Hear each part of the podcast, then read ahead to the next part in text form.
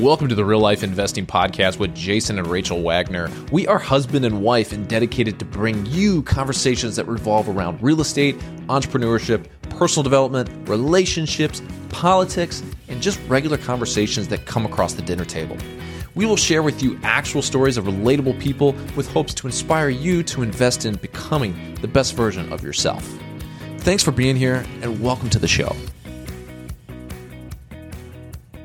Welcome to the show, everybody. This is season two, episode two of the Real Life Investing Podcast with Jason and Rachel Wagner. Today, we're going into basically how we went from zero to 13 units, Almost 14. almost 14, in, let's see, from the beginning of 2019 to today, uh, July 2023.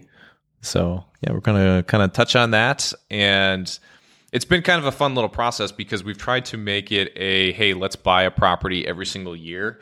I kind of like having that as a goal for us just to buy one income producing property every single year. And if you do that over the course of, let's just say 10 years, like you're going to do pretty well. Um, I think it's kind of a, a nice proven tactic. And I've talked to a lot of people that have done something like that. And uh, so we're kind of on track. We'll kind of like just go through you know what our what our first initial purchases look like and and where we're at now. Rach, anything to add? How you been? What's up? I'm great. I'm getting excited. Um, I mentioned we're about to have our 14th unit, and that is um, the house we're currently living in. We are going to be renting out um, our single family home here in Jefferson Park, Portage Park area as we make our, our big move to the suburbs. Woohoo! Yeah. Finally, finally got him. Yeah, yeah, you finally did. It's the, vi- it's the vision board. It's that vision board. yeah. Put it on the board. It's going to come true. It does. Just wait till next year. I'll add some more things. Yeah, yeah. so we're still in the process of finding a renter for our current home, um, but we've got some interesting solutions there. Uh, we're either looking for a long-term tenant or it's going to be a Airbnb play. So we're excited what the next couple of weeks brings to us. So we'll kind of touch base on that as we kind of get some updates on it. But all right, so we started. I started my house flipping journey. Like that's how we first got into real estate. I wanted to be this flipper. And I actually bought my first house on the south side of Chicago in 2017, um, which was just a small little ranch uh, that we ended up flipping. And, and honestly, like six months. And like that first project was like sunshines and rainbows. Like everything went really well. We had great contractors, and you know, Schedule we was great. schedule was great. In and out in six months. Um, it sold in the first weekend. It was just like, wow, I'm really good at this. it was really beautiful. I will say your taste and putting everything together and execution was Yeah. done quite well, but it was a little lucky too. it was a little lucky. I, I do kind of point that out. I mean, I worked pretty hard on like preparing for that moment, and I found this little ranch and bought it in February 2017 for about seventy thousand. Um, we ended up selling it in August for of that year for two hundred thousand. Uh, we put in about sixty-seven thousand dollars on the rehab, and believe it or not, I walked away with about twenty-nine, thirty thousand dollars of profit there um, after closing costs and like our holding fees. So uh, that was really, really cool. I ended up getting a really big head, and I said, let's take on a bigger, sexier project. And I found this um, brick bungalow in Washington Heights. And let's see, I bought that one in October of that year of 2017. I bought it for about $56,000. I didn't sell it until August of 2019. What a disaster of a project. So we we tore off the whole roof on that one, and we did a whole podcast episode. This was the flip from hell, and uh, we tore off the whole roof and we put on a dormer addition. Um, I ended up spending about one hundred forty four thousand dollars on the rehab on that, and we sold it for 240 and it was and it did not sell in the first weekend. I think i don't remember how long it took but it probably took th- at least three months and a number of price reductions um, to get that one sold. Uh, we made a whopping zero dollars. We actually lost money. We, we lost $16000 on that deal.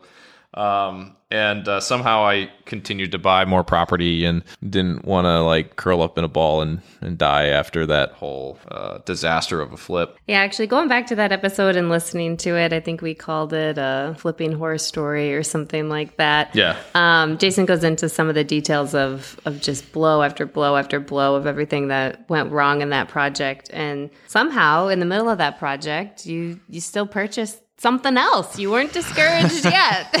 You're right. Yeah, because actually, okay, so we sold that Ada house, that was the Washington Heights house. We sold that in August of 2019, but it actually purchased another property in January of 2019 because I was like, hey, all right, I'm going to chalk this one up as a loss, but let's keep going and continue to find something else that might be a good opportunity. So I came across this uh, this condo uh, that was a duplex down in Wicker Park, and um, it didn't have the bin- the the basement finished out. This one actually looked relatively easier, low hanging fruit is what I would call it. Um, no permitting, well, no severe permitting needed. Um, and so, anyways, we built out the basement on that one, and it was intended to be a flip. We bought it for three hundred and ten thousand. We put in about eighty thousand dollars of rehab, and it was intended to be a flip. I put it up on the market for about two months, and it did not sell right away. I think at that point we were kind of seeing like some rise of interest rates, and I kind of realized that some of the development that I did wasn't like wasn't perfect. Okay, so hold on. Can you share a little bit about how we financed this deal while we were still in the midst of the Ada property? Yeah. So funny, funny story was that the Ada property was such a it was a hard, it was a really hard one because we were actually running out of money to complete that job. so, uh, so we the good thing was is that I was able to find a lender, which was a hard money lender, Renovo Financial. Um, they were able to come in and take the uh, then see the improvements that we were doing on the property and um, recognize that we had already increased the value and basically give us an equity loan that would have allowed us to pull out a little bit more money to complete the job uh, while also purchasing this new property. So it was kind of, I'd call it stealing from Peter to pay Paul type thing, where we took the equity out of one property to go buy another one, but then it also gave us enough cash to finish the current job, which was, in my opinion, was just fascinating how that all kind of worked out. But, anyways, it did. Um, so we were able to buy that Claremont property, which was again it was intended to be a flip. We finished it, put it up on the market, didn't sell right away, and then as we were going into like the the late fall season, I'm like, you know what? I don't want to you know miss an opportunity to get a great renter in here, and I started having this whole I don't know epiphany kind of come to me that says, you know, you're going to put in all this work on these projects why are you selling them? Maybe you should rent them out and keep the properties and own them. I ended up putting it on the rental market and it rented within the first weekend um, at a sizable price. We got we ended up getting thirty six hundred a month for that property, and then from there, when we rented it, I was able to refinance the mortgage, and so I got an appraisal at basically the flip price that I was looking to sell it at. So we were able to refinance a lot of the money that we had invested in that project, and we had put about eighty thousand dollars into that into that rehab, and we were able to get almost all of our money out. Well, uh, all but forty thousand dollars out of that. The rent that we were collecting, which was thirty six hundred, minus the mortgage, minus the HOA, and a brand new property that didn't require any repairs or really like capital expenditures. I mean, we were we were actually profiting nearly $800 a month from that first rental. And if you take $800 times 12, it ends up being anywhere between like, you know, over the the amount of money that we had left in that deal, which was about $40,000, that cash on cash return ends up being anywhere between like 20 and 25%. And so when you look at it from, hey, we've got this money that's invested in this deal, and even though we weren't able to pull out all of our money on the refinance because that's like what the buy, rent, refinance, repeat strategy is that Bigger Pockets likes to talk about, where you buy a property, rehab it, and then that future value is exceeds the amount of money that you've put into it, and you're able to refinance it and pull out a lot of that cash. Now, it's really hard to kind of execute that perfectly and get all your cash out, but we were able to get most of it out and we left some money in. And of the money that was left in that deal, we were earning a fantastic monthly return on it. And so as I started looking at the numbers from that perspective, I'm just like, wow, we should actually do more of this and we should buy more rental properties. Our next move after that was let's go buy a house hack and a, multi unit and let's go buy a four unit um, somewhere on the northwest side of Chicago. And we ended up doing that. We used an FHA mortgage. Uh, which was allowed allowed us for three and a half percent down. I think we ended up talking about this first house hack strategy on our very first episode of this podcast. So you can kind of go back to episode one. You can kind of like hear our whole house hacking strategy and what we ended up doing. But that's the amazing thing where the government offers this FHA mortgage, and Chicago is an amazing place that you can utilize this loan, but it's only 3.5% down. We bought a building for $725,000. It only required 3.5% down to buy that thing, and we lived in one unit and rented out the other. And so from there, it's just kind of managing your tenants, raising the rents to what a market rent's going to be, and you start to earn a cash flow from those management activities. What'd you think of the house hack? You know, it was great. We were only there a little over a year, and then we got to move on to our next property.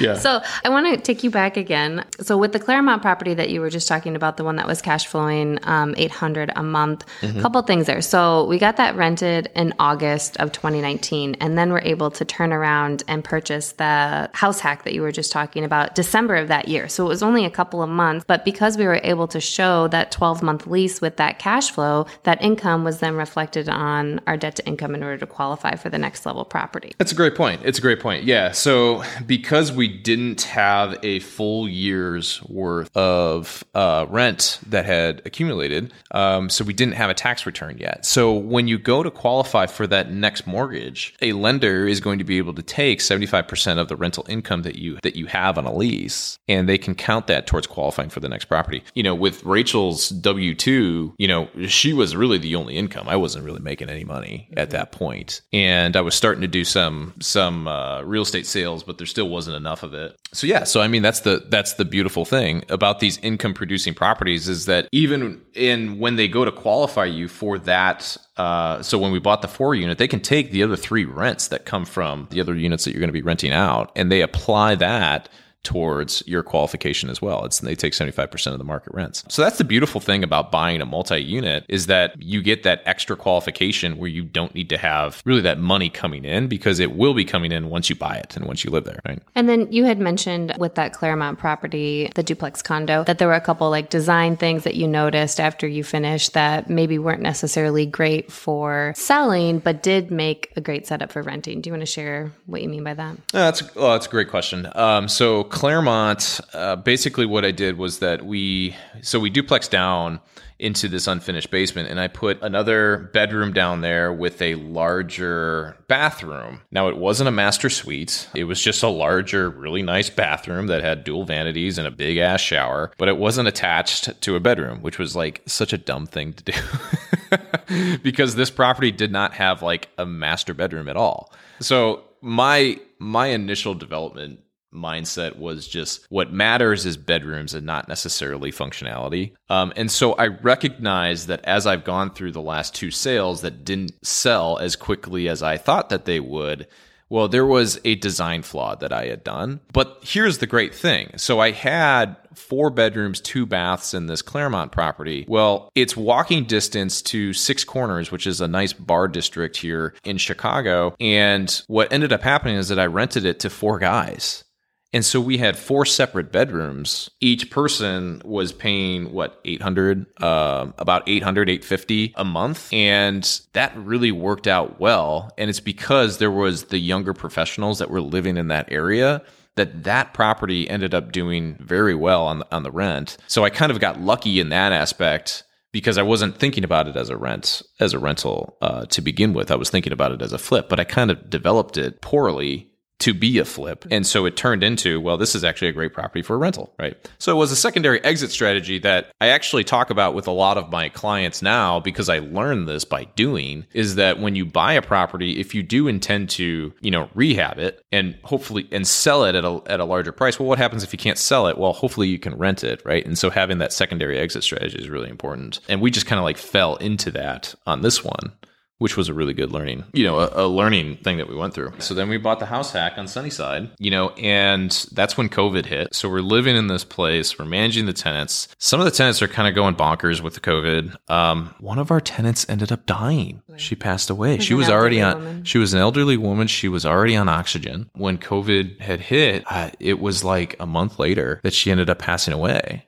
And I didn't know it, but her family came knocking on our door saying, Hey, we couldn't get a hold of her and we found her in her bed. And so, anyways, it took them a month to kind of like clear out the unit. I had just signed a new lease with her and I was like, Well, what do I do? Right. Well, well, the family's not going to pay the lease. It just stopped. It just ceased to exist. So, anyways, so what we ended up deciding to do, because this was the last unit in the building that wasn't quite updated, uh, she had lived there for a long time. And so I took the opportunity and I said, you know what, why don't we just renovate this unit? And we ended up doing a, you know, a decent, a decent sized renovation. We ended up between some of the building repairs that we had to do and, you know, putting money into that unit, we probably put another $70,000 into it. We ended up leasing that unit right away and it looked beautiful. But overall, like for that building, when we first bought it, we had rents that were coming in like around $5,500 for the total for all four units. As of today, the rents total over $8,000. So we've been able to raise the rents on the building as a whole by about 44% just from early 2020 to 2023. And that's from the rehabs that we've done. So the unit one unit one unit about, was rehabbed and then the other three units were just brought up to a market rate in which the Northwest side, specifically Portage Park, has actually gone through a nice rent increase we that we've been able to capture as well. So we added a dishwasher to Unity. Mm, sure. Um, there, there's some small things that we did. You didn't just up it for no reason. No, no, that's what the market has done. So, yeah, for unit three, we added a dishwasher but unit three went from, I don't know, it was like a $1,600 rent. Now it rents for 2300 Right. Uh, the market has appreciated at a very fast clip. And a lot of it is driven by inflation that has recently occurred. So, anyways, we bought it at a great time. We haven't owned it that long. We've been able to raise the rents by 44%. That all falls down to a bottom line number, we're now all in. Our cash flow on that is over $3,000 a month from those four units, which is incredible, right? So it's a really, really good deal. And it's one of those things where you can buy it again, FHA, three and a half percent down. You live in one unit, you rent out the other. We only lived there for less than a year and a half. And then we ended up buying a single family home to live in, right? So that would be, that would be our fifth unit uh, that we added to our portfolio. Sunnyside, we also pulled some equity out of as well, didn't we? Didn't we refinance Sunnyside? We didn't pull out any equity. We were able to actually refinance it when rates fell. So when we first bought it, so beginning of 2020, when we first bought it, I don't remember what the initial rate was, but it was like six months later, we were able to refinance it or after we had done that renovation, we were able to refinance it. That did save our mortgage. Like, I don't know, I think it saved our mortgage like $700 because of that refinance that we just did on the term. We didn't pull out any money. So that was a nice thing that happened because at that point, that's when rates had gone down. And rule of thumb is like if you get three quarters of a point or greater uh, savings on your refinance, like it's it's typically worth it. And in that case, it it was. So, and this was a cool part because we ended up going from FHA to FHA and not not going from FHA to conventional because that's like that's a lot of the case where in FHA when you have that type of mortgage you're actually paying uh, mortgage insurance and it's a sizable amount when you have this size of loan. So we're still in an FHA loan on that one, but there was still enough savings on the difference between what the rates were to make that deal worthwhile to go through that refinance. So kind of a cool little cool little different thing. So we could still actually like refinance into a conventional loan once rates come down, and then that would cut out a lot of our mortgage insurance. So then we bought the single family home, right? So we kind of stopped our house hacking, and then we kind of moved into well, how do we continue to buy a property? every year moving forward if we're not going to house hack it because we bought a nice single family home and like going back from single family into a house hack would be would be hard because we had two kids. Then we ended up buying the property directly across the street from us. And we partnered with one of my agents, um, Brian, and his fiance, Ashley. And then they did the house hack. And I was just kind of like the silent partner with them. And that was a very interesting, and we're going to do an episode with them to kind of talk about like their experience and how they found the house hack and like, and the partnership in general. But this one was a great one too because it was a two flat with a non conforming garden unit. And it was just outside of the loan limit for FHA at the time. So we had to put down conventional but it allowed for 15% down. It was still not a, t- it would, because it was a two flat, you could put 15% down. So it wasn't the gravy three and a half percent that you can get, that you can get now at that loan amount. Cause we only bought it for 525 and you can, you can do FHA loans for that property would have worked for an FHA loan today. But at the time, the loan limits were not there. So anyways, we had to put 15% down and then our whole plan on that was that Brian and Ashley were going to live in one unit. We were going to rent out the top floor unit and then we were going to build out the basement unit. We went through that whole process. We put about, let's see, I think we put in about $60,000 into the rehab. And now it's a stabilized property that pays rent. Brian and Ashley still live there. And how we actually end up doing that is that Brian, Brian and Ashley, they pay like what would be a market rent. And then everything kind of flows to the bottom line. And then when we pay out like disbursements for like what the cash flow is, uh, it just goes back to them, right? So we can actually say that like the true rent on that property that now that it generates is about fifty three hundred dollars a month. So so that's been a nice one, and it's been really nice to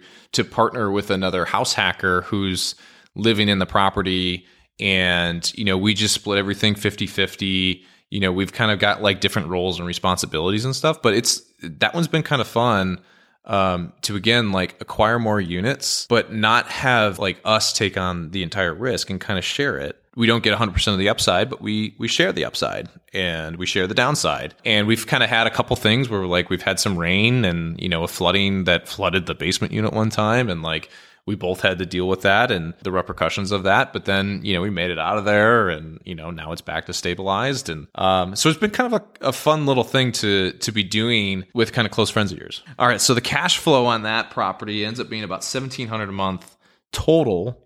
And then we split that 50 50 and that comes to be what, 850 a month. Okay, so that was another three units. So now we're at, so that went from five. So Claremont was one, Sunnyside was four.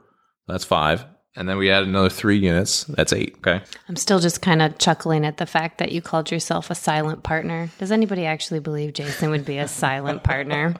That's true. That was a bet. Yeah. I was not a silent partner. I was very active. You're not a live-in partner. Yeah, I was very active.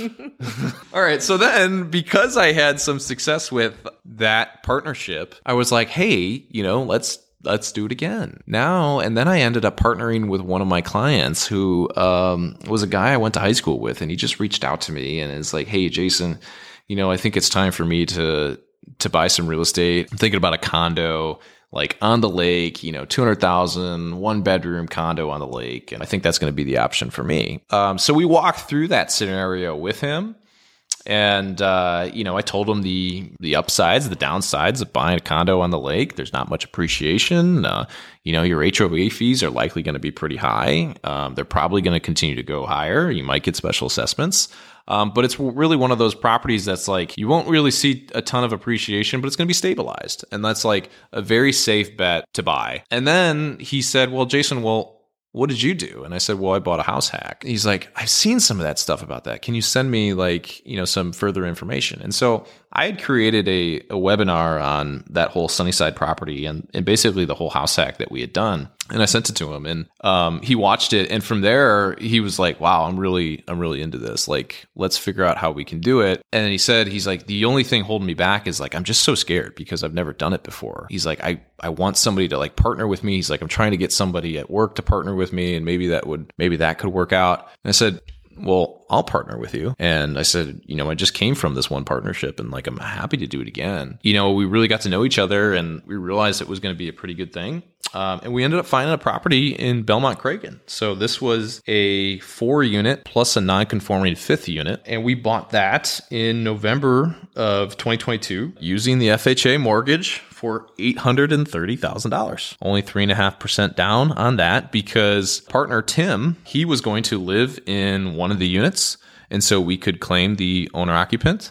And he lives there now. He manages the tenants, he mows the grass. And I give him a lot of advice on, you know, basically how to manage situations. I have a ton of resources in terms of, you know, when things break, in which We've only owned it for less than a year and we've had a number of things break, even though this was a turnkey property. It didn't require any rehab, but it's really required like just some maintenance and upkeep. Um, and so that's what we, we've been working on. The cool thing about this one is that we were able to identify a property that had low rents compared to where they have gone since COVID. And so basically, we bought this turnkey property from a developer that had developed it. The rents on that property when we first had it were about $5,400 a month. Just in our first rent raise, I identified that, like, hey, there's actually some room to run here on the rents because of the surge of what had happened from inflation. Like, we can raise rents pretty sizably here. And so we went from raising rents $5,400 to now that building brings in $8,000 a month and so that was about a 48% increase in rents. All of our tenants actually just agreed to the new rent raises because they recognized that there wasn't really anything that was on the market in the neighborhood that made sense for them. And they're still at like very affordable prices. And you know, Jason, I feel like a lot of times I'll see or hear like some criticism of landlords with rent going up and, you know, landlords just kind of being greedy. So from a landlord's perspective, could you share a little bit about why it's important to keep up with market rates? Because recently we've had mm. several things occur that needed our attention, whether it be increase in taxes or some water in the basement or whatever that requires repairs. And so having those reserves from those increased rents was is super important. Can you just share that a little bit? Yeah, I mean, it's a it's a huge decision. It's a hard decision to decide to raise rents more than than $50, you know? And we were raising rents between $300 and $400 on on these folks. And the thing is is that the way that the property is currently valued by the county is that we bought this thing for $830,000 but the property value that the assessor has is like 250 so the taxes that are currently being paid on this property are really artificially low. And I know that in three years or whenever the next reassessment period is going to be, Chicago goes through a, a reassessment period every three years.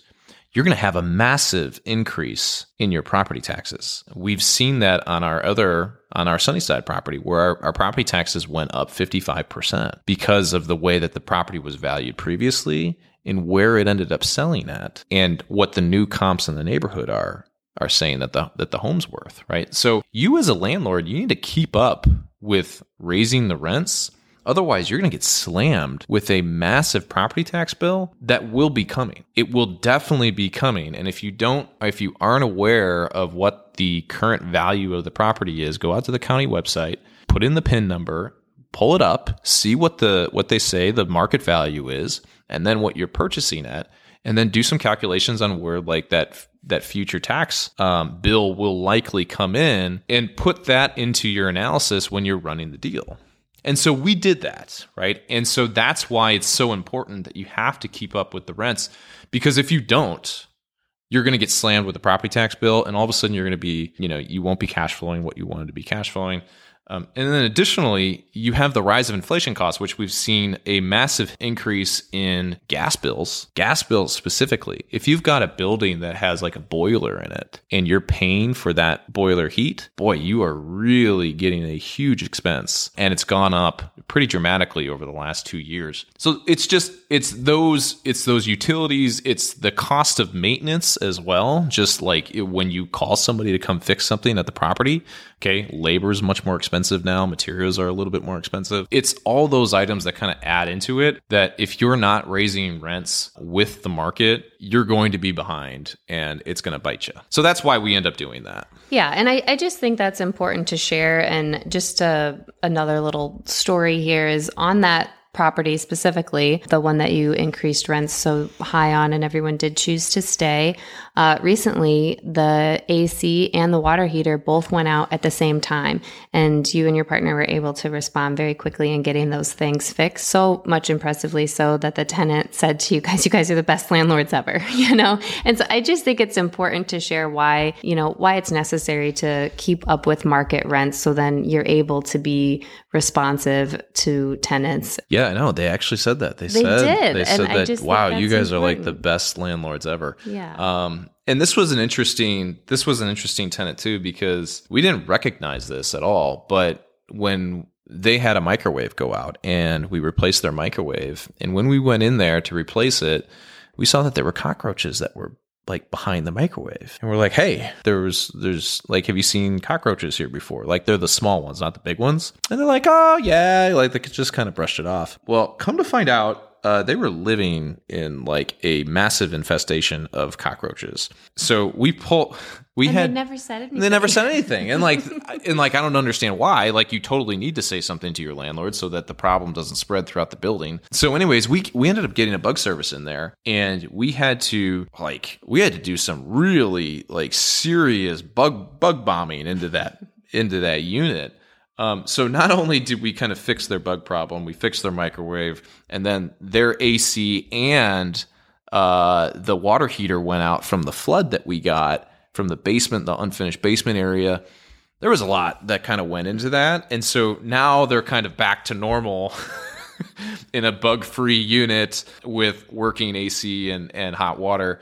And so I, I could kind of see like we've we've done a lot in a short period of time mm-hmm. for those guys, and I'm and I'm glad that they've recognized it. I'm also like I'm also glad that they're they're good tenants at the same mm-hmm. time. They're they're really sweet people, and we want like the best for our tenants. We don't want to we don't want them living in a bug infested unit. Like that mm-hmm. is the last thing that we want. So we want to have that open lines of communication that hey, if there's a problem, please bring it to us and we'll address it. And I think that's like one of the biggest things about being a, a good landlord is just address the problems that your tenants come to you with. You know, whether it's super small or it's a big one, right? I think when you when you show that you care, when you show that you can respond to just the smaller requests, it's going to make everybody's job easier and also the relationship of how they think of you easier. So when you do have to raise rents, you know, potentially in an aggressive way, they might remember some of the great things that you've done to the property, to how you've treated them, and they may not be so they may not push back as as much. And um, i've seen that firsthand and i think that kind of goes a long way is that people will pay for quality people will pay for service and if you can provide quality through the product that you've that you have that you bought that you've renovated and then through the service part of managing that unit and just treating your tenants like people it's going to really help you and i think that's why we've seen such you know such good success so far so. Yeah, absolutely. Because I think you have the ability to respond quickly, and there's there's no hesitation about you know the financial end of it. Of okay, we we've got this reserve here. The property is cash flowing. We are able to make these improvements for you and put a rush on it, make it happen right away. Yeah, exactly. Actually, so here's a great example because the Sunnyside property, it did just we had a, another problem with flooding that happened in the neighborhood. The water heater had been acting up before, and now it just completely like it shot, and it was a big water heater, and the cost to replace it ended up being a lot more than I was expecting, and I I swallowed the pill. I mean, it was a four thousand replacement, and I it's easy for a landlord to be like, ah man, you know, I've got a flooded unit now, I've got to replace the water heater, and like I got all of this cost and expense that's going out the door, and like yeah, you can complain about that, and like that's totally fine. But at the end of the day, I look down at like, okay, well, what have we done on a cash flow perspective? And how is this property performing every single month for us? And then additionally, we're just talking about cash flow. We haven't even touched on like the principal paydown effect and like what happens with market value too. When you put all those pieces together, you're just like, you can afford that, right? The property is doing well enough because you bought a good deal by FHA, you've increased the rents, you've managed it well, you can afford these types of expenses. It totally changes your mindset when those types of things happen because you've got the cushion for it. Yeah, so that was unit 13. Now we're, um, I mentioned we're getting ready to get number 14 out there. And that is our single family home that we mentioned that we purchased back in 2021. Now, a couple years later, we're turning around and we're going to rent it out. Yeah. So instead of selling, we're renting. And why, why are we doing that, Jace? Yeah. Yeah. Well, we could sell it. I mean, we've we've gained a, a good amount of appreciation just from the short ownership because again, there was a COVID boom that happened in the real estate market. But I'm also under the assumption that like it will continue because there's low inventory out there. And so selling right now isn't necessarily like the biggest thing for me. I think that this house could definitely appreciate much more uh, in the coming three to five years. And so I'd love to be able to cash flow the property because we bought it at a really low interest rates and rents have risen right? So there's a pretty big spread there between what we have to pay to own the property and what we can rent it for. So I'd love to be able to cash flow the property and also realize the probably the shift higher in the market appreciation. So I don't want to sell it. Um, and I think renting it right now is one of the smartest things that we can do. We're still on the hunt for that renter and uh, and kind of making that happen, but uh, but I'm I'm very confident that that will that will turn out. I want to go back to the last property that we were at, the one in Belmont Cragin, and so just from a cash flow perspective, this one is expected to bring in about $1,600 a month. I split that 50-50 with my partner, so that would be about $800 that comes back into our pocket every every month. So from the 13 units, um, just in the current cash flow that we have, it's about 6,000 bucks a month that we've been able to accumulate just from January of 2019. So in less than four years, less than four years. So if you were to take that whole thing and just, you know, do it again for the next four years, right? Or somehow find a way to buy a property every year moving forward. You know, we'll have over we'll we'll have a, a, good amount of cash flow that's coming in from rental properties every single month. So that's kind of like how we can envision the real like financial freedom and how we can, you know, totally see, hey, it's okay that you don't work a W2 job. We're actually creating our own W2 from the rental properties that we're buying, right? And just a plug for Robert Kiyosaki, uh, the book Rich Dad Poor Dad does a great job of of laying this all out in, in layman's terms. Yeah, yeah, totally. Yeah, you finally read that book. I read that book earlier this year. Yeah, yeah, it was phenomenal. Yeah, so yeah. I read that book back in like 2015, and that was the book that like totally changed my mindset, totally changed my my thought process and I said, okay, you know, I'm going to, you know, forget the W2. I've learned enough and, you know, let's go out and take a risk and you know, and now we're just continuing to build off of that, which is really cool. Yeah. I think it's kind of funny. I waited so long to read that book and just kind of blindly agreed to let you do all of this for the last four years. You, you put a lot of trust in my hands, which is really funny. But you've been along, like, you know, you've made decisions along the whole way. It's not like you were analyzing deals. I was not You were not analyzing deals. deals. Yeah. You were just like, okay, give me the high level details yeah. and does this make sense? And okay, let's let's do it. Yeah. Yeah. So yeah, totally cool. I guess moving forward, like, okay, so we we rent out the house. Um, now we're in the process of like we're trying to continue to increase our cash flow, and there's there's a couple different ways that you can do that. Where it's you continue to buy properties, or you kind of optimize the current units that you have, and maybe you know consider a midterm rental or a short term rental, and converting one of those one of those units into that. So we're actually we're trying to do that because buying properties right now at high interest rates where rates are in the sevens, like it is just a lot harder to make any deal really pencil out. So you kind of go back and you look at your current portfolio and it's like, okay, could we be positioning one of these units into the midterm market and travel and targeting like traveling professionals? or potentially in the in the Airbnb market, right? So so we're looking at both of those right now, and we're in the process of converting our garden unit at the Sunnyside property into a midterm rental, and potentially if our long term house, if our single family home can't be rented on a long term basis, that might actually convert into an Airbnb. So so there's a lot of like exciting things that we're trying to do there, and hopefully you know that is a potential opportunity where you could increase your cash flow by switching over to those uh, shorter term leases because you can charge a more of a rent premium. So we're going to see how those go. Yeah. Yeah but all right so what is one thing that you want listeners to take away from this episode jace? Ah good one. So i think i think just recognizing that you know the earlier you start the better it does not take very long to accumulate income producing assets and we've been able to get over $6,000 a month in cash flow in just since January 2019 anybody can do this. Literally anybody can do this. It doesn't take a rocket scientist at all. It doesn't take a brand new idea. These are all like proven ideas that people have done over and over and over again. So I think I think like that's the biggest thing is get started and just know that like hey, you know, we're going to do this for the next 10 years.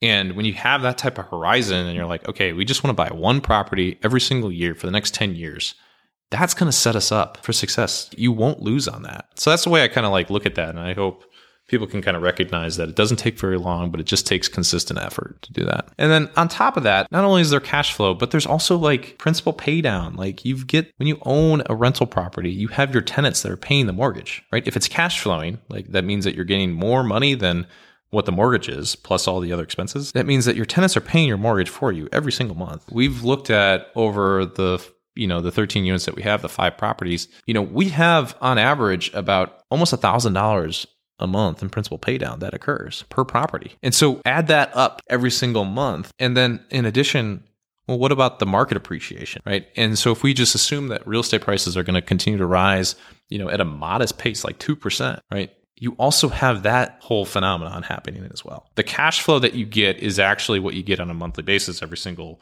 month into your pocket, but you also have the other parts that aren't necessarily realized, but will be realized when you go to sell it eventually one day. And that's the principal paydown effect, and that's the market appreciation. So there's a lot of benefits that go into owning the rental properties um, that I think are often overlooked when they're just looking at like what the cash flow is on the property. So, what's one big thing you want listeners take away? Um, I would say don't be afraid to house hack because I think we've touched on this in a couple episodes. You know, you only have to commit to living in the property for one year and then you rent out the unit you're living in and, you know, you take the income that you have from that property and apply it towards, you know, your income for your next purchase. And it's just a year of your time. That's it. It's yeah. just a year. It's just a year. Yeah. That's how you can do it. That's how you can convince your spouse to house hack. Just yeah. say, honey, it's only one year. And that was it. That was the conversation. Because I, you know, it was like, well, why can't we just go buy a house that we can live on? And it was like, well, once we did that, that would be it, right? Because we wouldn't have that income generating property. So just take the year, get at least one, and, and then go buy a place you want to live in. Totally. Totally. Awesome. Well, if you guys found any value in the show, please share it. Um, we appreciate you listening in, and uh, we'll catch you on the next one. All right, that's a wrap. Thank you for listening to the Real Life Investing Podcast. We hope that you walk away from this episode with something of value, whether you learned something new, felt inspired, or it helped spur a new idea. We are all in this game of life together, and sometimes all it takes is hearing the stories and strategies of others that are out there doing it to help inspire you to take action towards becoming the best version of yourself. Thanks for listening. Please share the show, and we'll catch you on the next episode.